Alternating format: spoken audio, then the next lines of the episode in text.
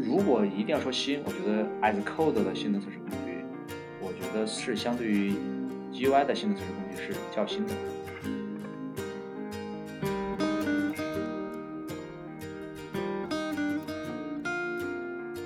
多多少少会在你的日志里面或者你的数据里面会留下一些痕迹，而如果你有 profiling 或者是有一个非常完善的一个监控系统去做整个链路的这种监测的话，我觉得也是很容易发现这样一个轨迹的。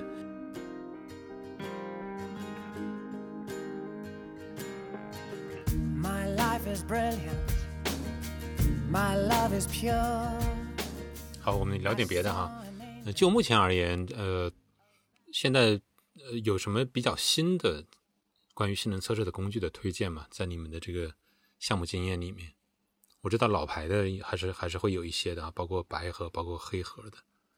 最新的一些工具会有推荐吗？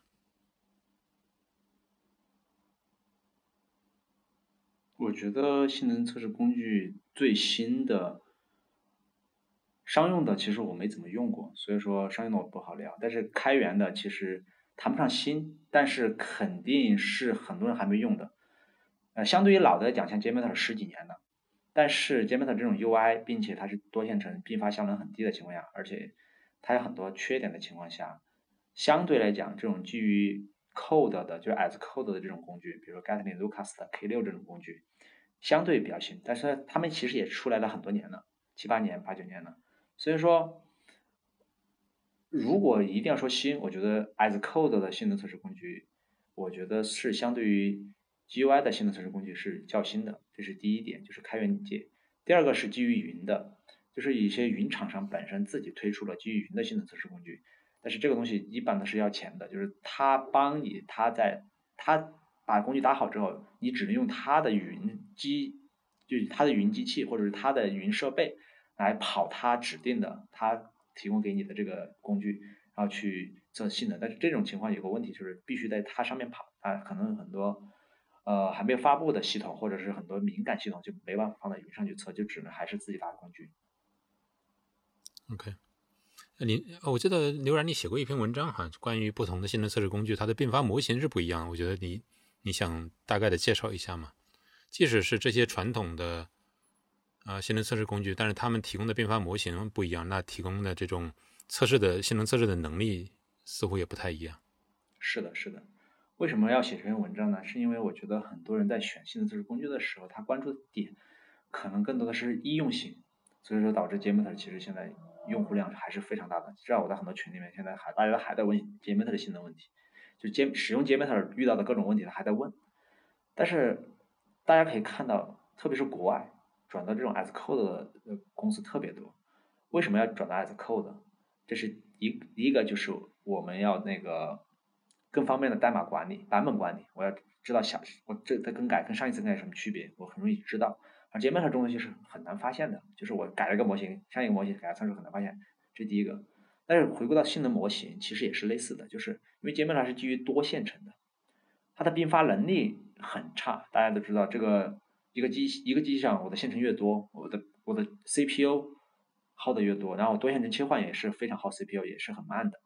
那当你需要追求稍微高一点的并发，比如说一个单机几千的时候，那 JMeter 其实是非常吃力的。但是像 Gatling、Lucas 的 K 六这种，像 Gatling 呃呃那个 Gatling 用的是阿卡里面 Scanner 语言支持的 Actor 模型，那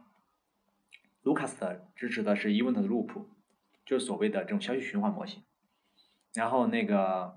K 六使用的是 Golang 的那个 CSP 模型。所以这种都是在业界通过了就是这个高并发证明的，就是他们高并发能力是非常强的这种模型，包括他们那种实验都是已经通过证明的。所以他们通过这种方式反过来，我把我的工具的性能提升。不然的话，其实在单位。机器上你发的包越多，其实你能节省的资源也越多。很多时候，像前几天我还在一个群里面，大家有个人在问，JMeter 它并发到一定程度就卡死了，然后怎么办？因为 JMeter 的坑还是比较多的，特别是它的那个冰屑，它去通过脚本来执行它的那种额外的东西，比如说我要去把一些数据给进行怎么处理一下，或者说转换一下，这种需要额外写代码的。JMeter 它简单的只能做一些这种发包收包，然后做一些什么 extract 呀，做一些什么这种变量的声明啊，这些没办法做一些很复杂的，比如说把动态生成什么东西啊，必须要单独脚本的脚本的性能是很差很差的，因为都是多线程嘛。然后它里面还基于 JVM 的这个单个 JVM 来执行一个 shell 的这个执行，所以说是非常慢的。所以说我当时写这个东西，就是希望大家不仅要注意到你的性能测试工具的这个易用性，还要注意到你的怎么去节约你的资源，怎么让你的这个测试的这个代码管理更方便，而不是简单的使用更方便。很多时候，当你进行大规模性能测试的时候，你的机器只要两台跟要二十台，这个是还是有很大区别的。然后你的这个代代码的这个迭代，就是模型的迭代、模型的选择，比如说参数化的选择也是非常重要的。当你模型多了之后，你管理也是非常麻烦的。你可能测一两个模型，那当然没问题，几个 API 一两个模型基本上没问题，并发也很少。但是当你的模型可能有几十个 API，然后你各种 API 的组合或者单个 API 单独测，你是有不同的 scenario 的。那这个时候你怎么去管理？怎么去迭代开发更新？这个问题也是很大的。所以大家可以看到，其实在国外，如果大家看一下 Lucas 的 Gatling 的社区里面，其实很多很多公司，特别是国外的公司都在用，就是这因为这个原因，一个是节省资源，第二个是方便代码迭代管理。刚才我们聊了，就是关于如何做性能测试啊，以及呃，可能有一些工具去做推荐。我现在有个问题是。在我们通常的项目里面，呃，因为性能测试是某种程度的自动化测试，所以更多的是由开发的人员来做呢，还是性呃还是测试人员来做这样的事情，还是说他们在做性能测试的会有所区分？我所经历的项目都是测试员在做，因为开发人员更多是关注开发以及性能调优，然后测试人员更多的是去通过他对于业务的场景的了解去。包括对需求的了解，去设计用例，然后去执行，然后结果，然后分析，然后如果真的不满的需求，把评把所有的日志拿出来，通过分析，然后和 Dev 一起去做 Profiling，做 Tuning，一般是这种，一般我遇到都是这种流程，就会专门的 QA 来做性能测试。当然我没有遇到过专门的性能测试工程师，但是我们都是 QA 会坚持做性能测试，我遇到情况。嗯，我这边。呃，可能稍微复杂一点，就是首先，呃，大部分就跟刘老师刚才说的情况是一样的，就是 QA 在做性能测试。然后另外一点就是，比如说遇到一些 QA 没法做的，嗯，比如说之前我们测过一个这种就是迁移数据的工具，然后他做这种导入导出工具，这个就是。呃，开发人员他很清楚内部逻辑，他也很清楚上下游他的数据输入等等，然后他们做起来是很方便的，而且只需要一个人只测那一个功能。所以说这种就是谁开发谁测，嗯，所以嗯分有的时候呃还在上一个项目时候，有时候是大家轮流，就看谁比较有时间，因为 QA 除了在做测试，也会做一些呃集成测试、联调一些支持啊等等，所以说大家会互相 pair，就是比如说开发有时间就我们会建卡，就这个接口的性能测试卡，开发有时间开发就建卡，测试有时间测试就建卡，对，所以说嗯大部分还是测试来做。好，我们接下来可以讨论一下，就是当性能测试出现一个比较负面的一个结果的时候，通常我们会从哪几个方面去去诊断呢？慢慢的去呃呃缩小到那个问题的范围。嗯，我们虽然知道可能性能测试会出现的几个地方哈，比如说代码死锁啊，或者是漏洞泄露、内存的泄露啊，或者是甚至出现在网络啊，甚至出现在底层，包括数据库上面，但是它总有一个慢慢逼近的一个过程。那在你们的经验里面，你们一般会怎么做呢？嗯，我可以先分享一下我的经验，就非常有限，因为我之前遇到的是一个大型的 To B 的集成啊集成这样的一个系统，然后它的性能瓶颈基本上都出现在数据库上，啊，所以说一旦有接口问题，我们会首先就去查看这个接口相关的一些 Circle，啊，包括这个数据库表的索引。然后等等这些，从数据库的角度去查，这个是最常见的一种情况。然后还有一种情况就是资源，就是资源可能不够，需要扩容的这种。基本上我这边遇到的就这两种吧，比较常见的。然后像前端，这种就是刚才刘老师说过，这个 JS 运行很慢，前端卡死这种也有遇到过，但这种就很好定位，啊，对我这边基本上就是这样。呃，如果从我第一次开始做性能测试，应该是十年前吧，差不多，在商业公司的时候开始做，用 JMeter 做，用还有一个工具叫 Grinder，可能很多人没听说过，是一个基于 Python 的性能测试工具，叫 Grinder。那个时代就是 JMeter 其实刚刚才起来，然后 Grinder 的时代，然后我们用 Grinder 用 JMeter 开始做到后面我转到 Gatling，转到 Lucast，然后差不多做了有十年了，遇到的大大小小的系统可能也十十几个吧，差不多十几个，都基本上基本上我在的项目都会做性能测试，就是没有没做过的，基本都做，至少都至少都要做一下并发的测试，来看一下有没有多线程的一些死锁问题，这是肯定的。那具体怎么发现呢？嗯，一般我最常规的做法就是，首先肯定是测测性测那个 API 或测功能的性能，然后发现发现要么是 timeout，要么是发现出现了不符合性能需求，比如说我规定要三秒返回，那就是七秒了，就是八秒了。那这个时候一般来讲，如果是产生 timeout 或产生 error 了，很容易啊，就让大家 dev 看 log。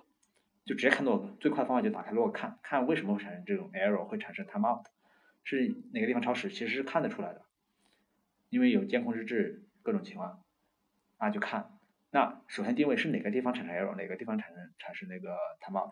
如果没有 timeout 也没 error，仅仅是因为不满足需求了，比如说现在我们规定三十秒就就就超时，但是我们的 API 可能是六十秒超时，但是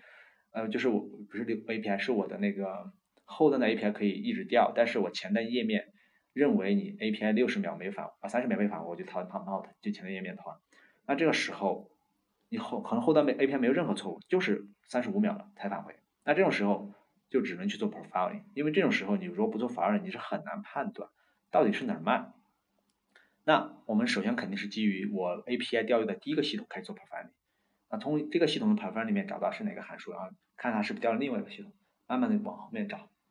当然，如果你有相应的完整的整个链路的监控系统，那其实你通过一个 API 的 response 的里面，如果我们写了 trust ID 或者是类似的这种 unique ID，通过这个 ID 一链路上面那种链路系统上去查，到底是哪一块返回的 response time 大于了你的需求，也可以快速的定位是哪个模块。那定义到这个模模块，这个模块本身又开始做 profiling，看日志，基本上就能定位。那问题很多，我刚说到有多线程。有异步的问题，有 message queue 的问题，因为 message message queue 如果太多的时候，它其实你设置有问题，它可以可能就溢出了。还有我曾经遇到过，就是数据库那个线程少了，那增加线程也可以解决。数据库的那个呃没有加 index，可能有些人疏忽了。还遇到一个比较经典的就是数据库的 ID，就是 KID 就主件 KID，就是里面那个索引 ID。用的是 UUID 而不是用的 number，就导致了性能降低了四到五倍。然后把那个 UUID 全部改成 number，就是那个数字 ID，就一二三四五六七八九，就可以把性能提升四到五倍。这是我真实遇到的情况。但是我们去查，确实是这样的，就是网上数据库就写了，如果你的索引的主 ID 是一个 UUID，它没办法做，它没办法做索引，就是没办法做那种快速索引，它没办法排序嘛。UID，所以说它性能就是要慢三到四倍，甚至四到五倍。那你改成数字 number，它能快速的，就是通过这种哈希的这种定位，很快就找到，所以说它就会很快。像这种很这种这种问题也是遇到过的，而且是跟 Dev 器分析出来的。然后我们就换成了这种随机的数字 num 数字 number 都比那个 UID 快四到五倍。还有包括刚才我说的网关上也也遇到过问题，所以说千奇百怪的问题我遇到比较多。就像今天我们我还。差不多是半天时间在跟 Dev 一起 pair 做性能测试。我们今天就遇到了一个关于这个关于这个，现在我们去呃去做那个下载文件。其中下载文件，我们文件要加密，有一个 encrypt 函数。这个 encrypt 函数里面，我们要去去调用一个什么方法？具体我忘了。就是这个方法本身是可以换成另外一个方法的，它就可以把性能从性能从差不多是十一秒优化到了差不多五秒左右，就优化了一倍。那这个其实很多时候你是没有，因为很多是开源的嘛，它选你选用的这个加密方法是不一样的，就完全是不一样的性能。所以这种时候，很多时候你是千奇百怪的性能问题都可能遇到。刚才刘然在呃解释，呃他的经验里面如何去解呃解决这种不同的可能的性能问题的原因的时候，我就一直在想，这像是一个像是一个经验非常丰富的一个老中医哈，什么情况都遇到过，所以他可以大致的判断。它的呃可能性能出现的问题在在什么地方啊？因为当时我问这个问题的时候，我的脑子里其实出现的是，我可能是当一个测试人员向我去告诉性能出了问题的时候，而并不能简单的从数据或者从日志里面去发现问题的时候，我可能会去分段去解决这样的问题，就像做一个二分查找一样，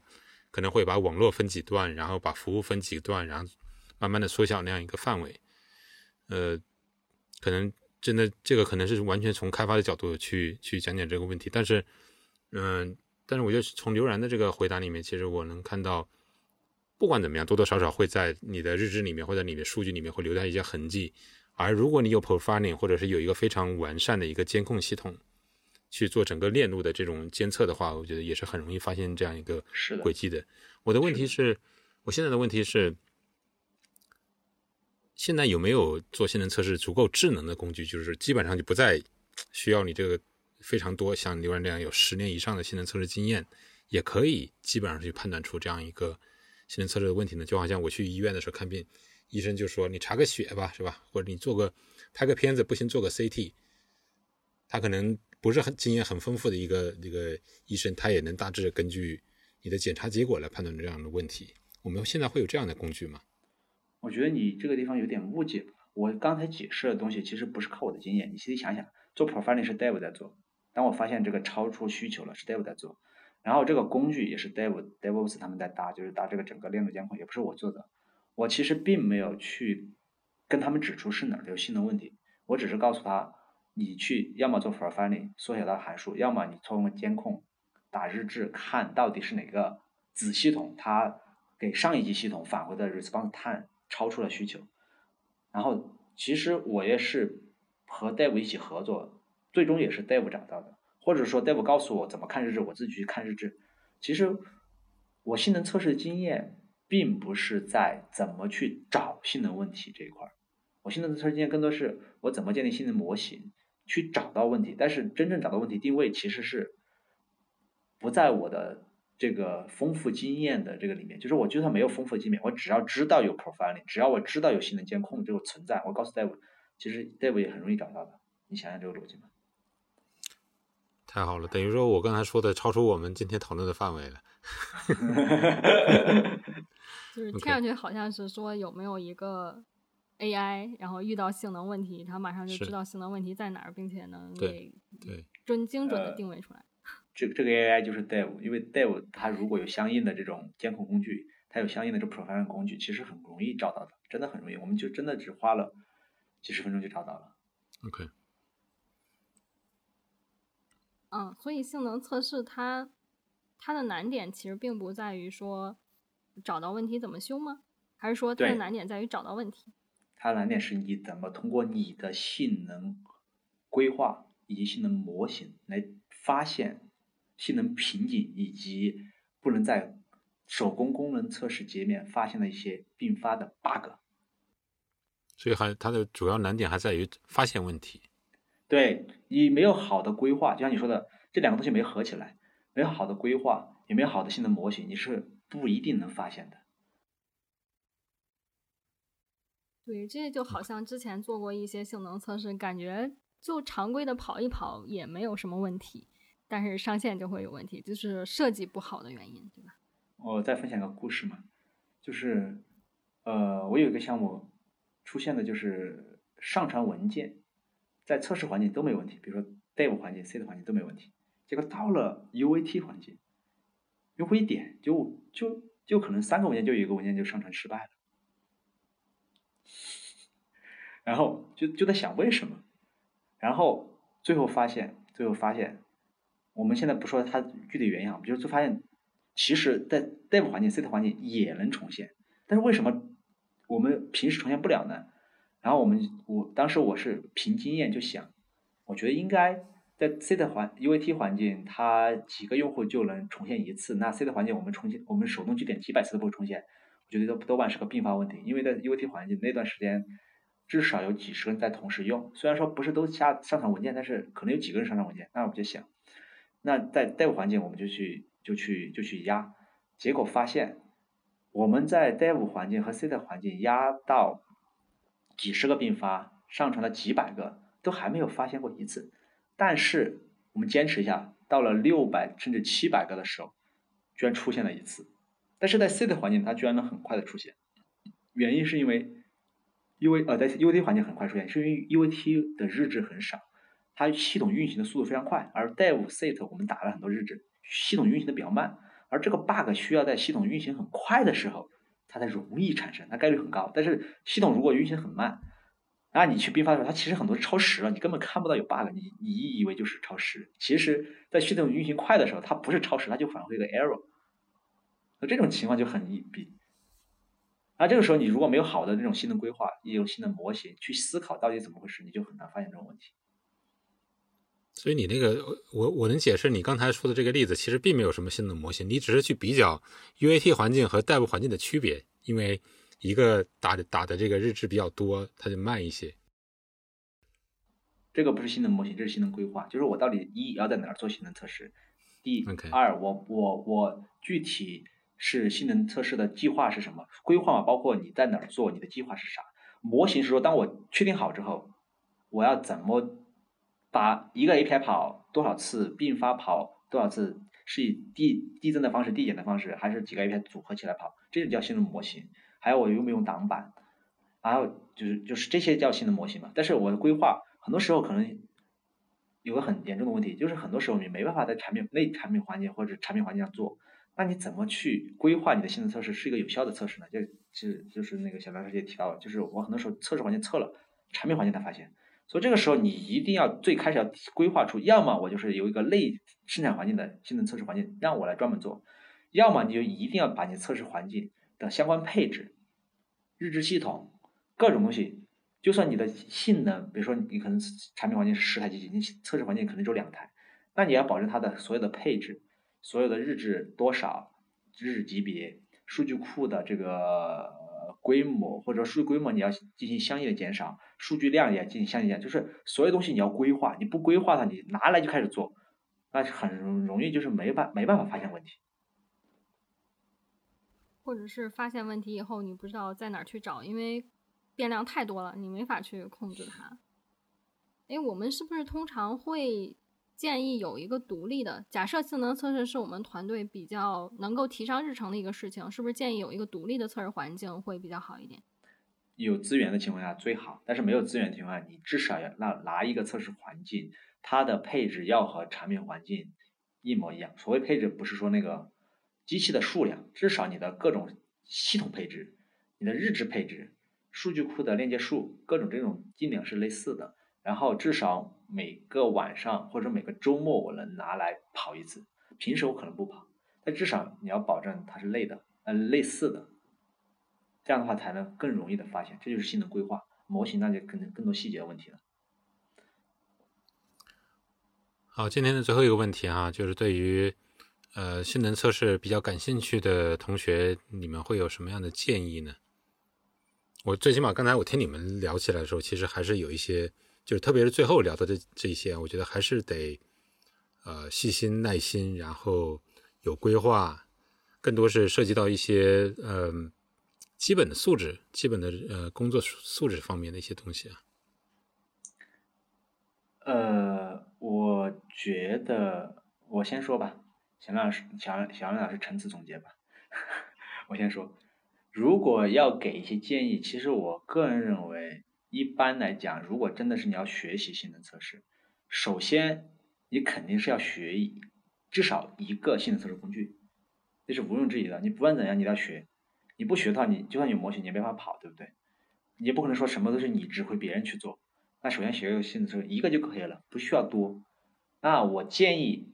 有代码经验的啊，最好是选择代码那 S code 的这种工具。Gatling、Lucas，如果没有代码经验的，那你也可以学一下 JMeter。我并不是说反对 JMeter，我只是说为了更好的测试性能，最好是用 S Code。但是如果你没办法写代码，那用 JMeter 其实也是可以学习的，而而且作为常规的性能测试的。那第二个是什么呢？一定要至少，我我觉得哈，我觉得可以买一本书，或者是至少看一个相对比较全的性能测试的这种这种这种介绍，然后看一下到底我们现在呃，其实我们现在性能测试也要分嘛，因为要分 mobile 和 web，那可能首先从 web 入手比较容易一点，因为 web 太多了。就算你没有 target，你就是你可以压一下公我公网上的很多互联网的这种 IP，你可以至少可以压一下，学习一下，看一下 response，看一下结果，至少你可以尝试一下。只要你并发不要太大，就不会被封杀。然后那个去理解一下所有的这些细节，慢慢的把这种测 web 性能这种这种呃理念给塑造起来，然后先把性能的这种。各种基基准概念，不不管是 load testing 还是 perform 啊，还是这个 stress testing，还是这种这种 endurance testing，就是所谓的负载、极限和这个耐久性测试，这种这种所谓模型学习了，然后尝试去真的去 run 一下，然后这是第一步，就是真的去通过工具把一些性能模型给跑起来。那第二步就是不停的去学习一些基础概念。为什么要学习基础概念？就是这些基础概念会帮助你去构建更好性能模型。比如说，一个微部系统是怎么构成的？有网关，它有应用系统，有数据库，至少有三部分：网关、应用系统、数据库。那这也是性能测试的核心三点。它们是三个不同的，可以说是很区别很大的三部分。那你要用这种基础概念，然后去尽量的学习，然后会帮助你建立更好的性能模型。那最后就是实践了，就真的跑到项项目上去了解需求，把这些东西给。模型化之后，通过代码写出来，啊，跑跑到有些问题和 Dev 去沟通，和 Dev pair 去做 profiling，去 tuning，去学习更多的知识。OK，嗯，我感觉刘老师把这个金砖纵深上面的事情已经说的足够透了。那我这边可能稍微补充一点，就是流程上或者广度上的事情，就是，呃，刚才我们提到是说，我想做性能测试，我怎么开始着手？但其实我们也可以。嗯，把目光往前放或者往后放，什么意思呢？比如说，我可以关注一下一个性能需求，我们是怎么把它确定下来的？比如说，我遇到一个问题是，我的这个产品它可能有多少的日活，比如说百万的日活。那如果我要新增一个接口，它是一个什么样的功能？啊，我怎么样确定这个接口的性能需求？类似这样的问题可以多思考一点。这是往前看。那往后看呢？就是当我们已经有一个待解决的性能问题的，我们其实可以参与到开发去做性能调优的这个过程中去，我们也可以学到很多。那所以说，呃，补充上这一些，那希望大家可以就是感兴趣的小伙伴可以马上就动手啊，开始做起来。好，我就说这么多。好，那今天就这样，谢谢。嗯，拜拜。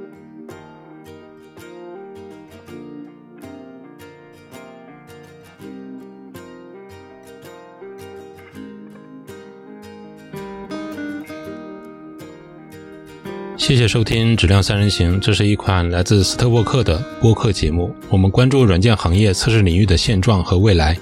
质量和测试人员的职业发展。你可以在网易云音乐、喜马拉雅、蜻蜓 FM 以及泛用型播客客户端搜索“质量三人行”，订阅收听到我们的节目。My life is brilliant, my love is pure. I saw an angel. of that I'm sure. She smiled at me on the subway. She was with another man. But I won't lose no sleep on that, cause I've got a plan. You're beautiful. You're beautiful.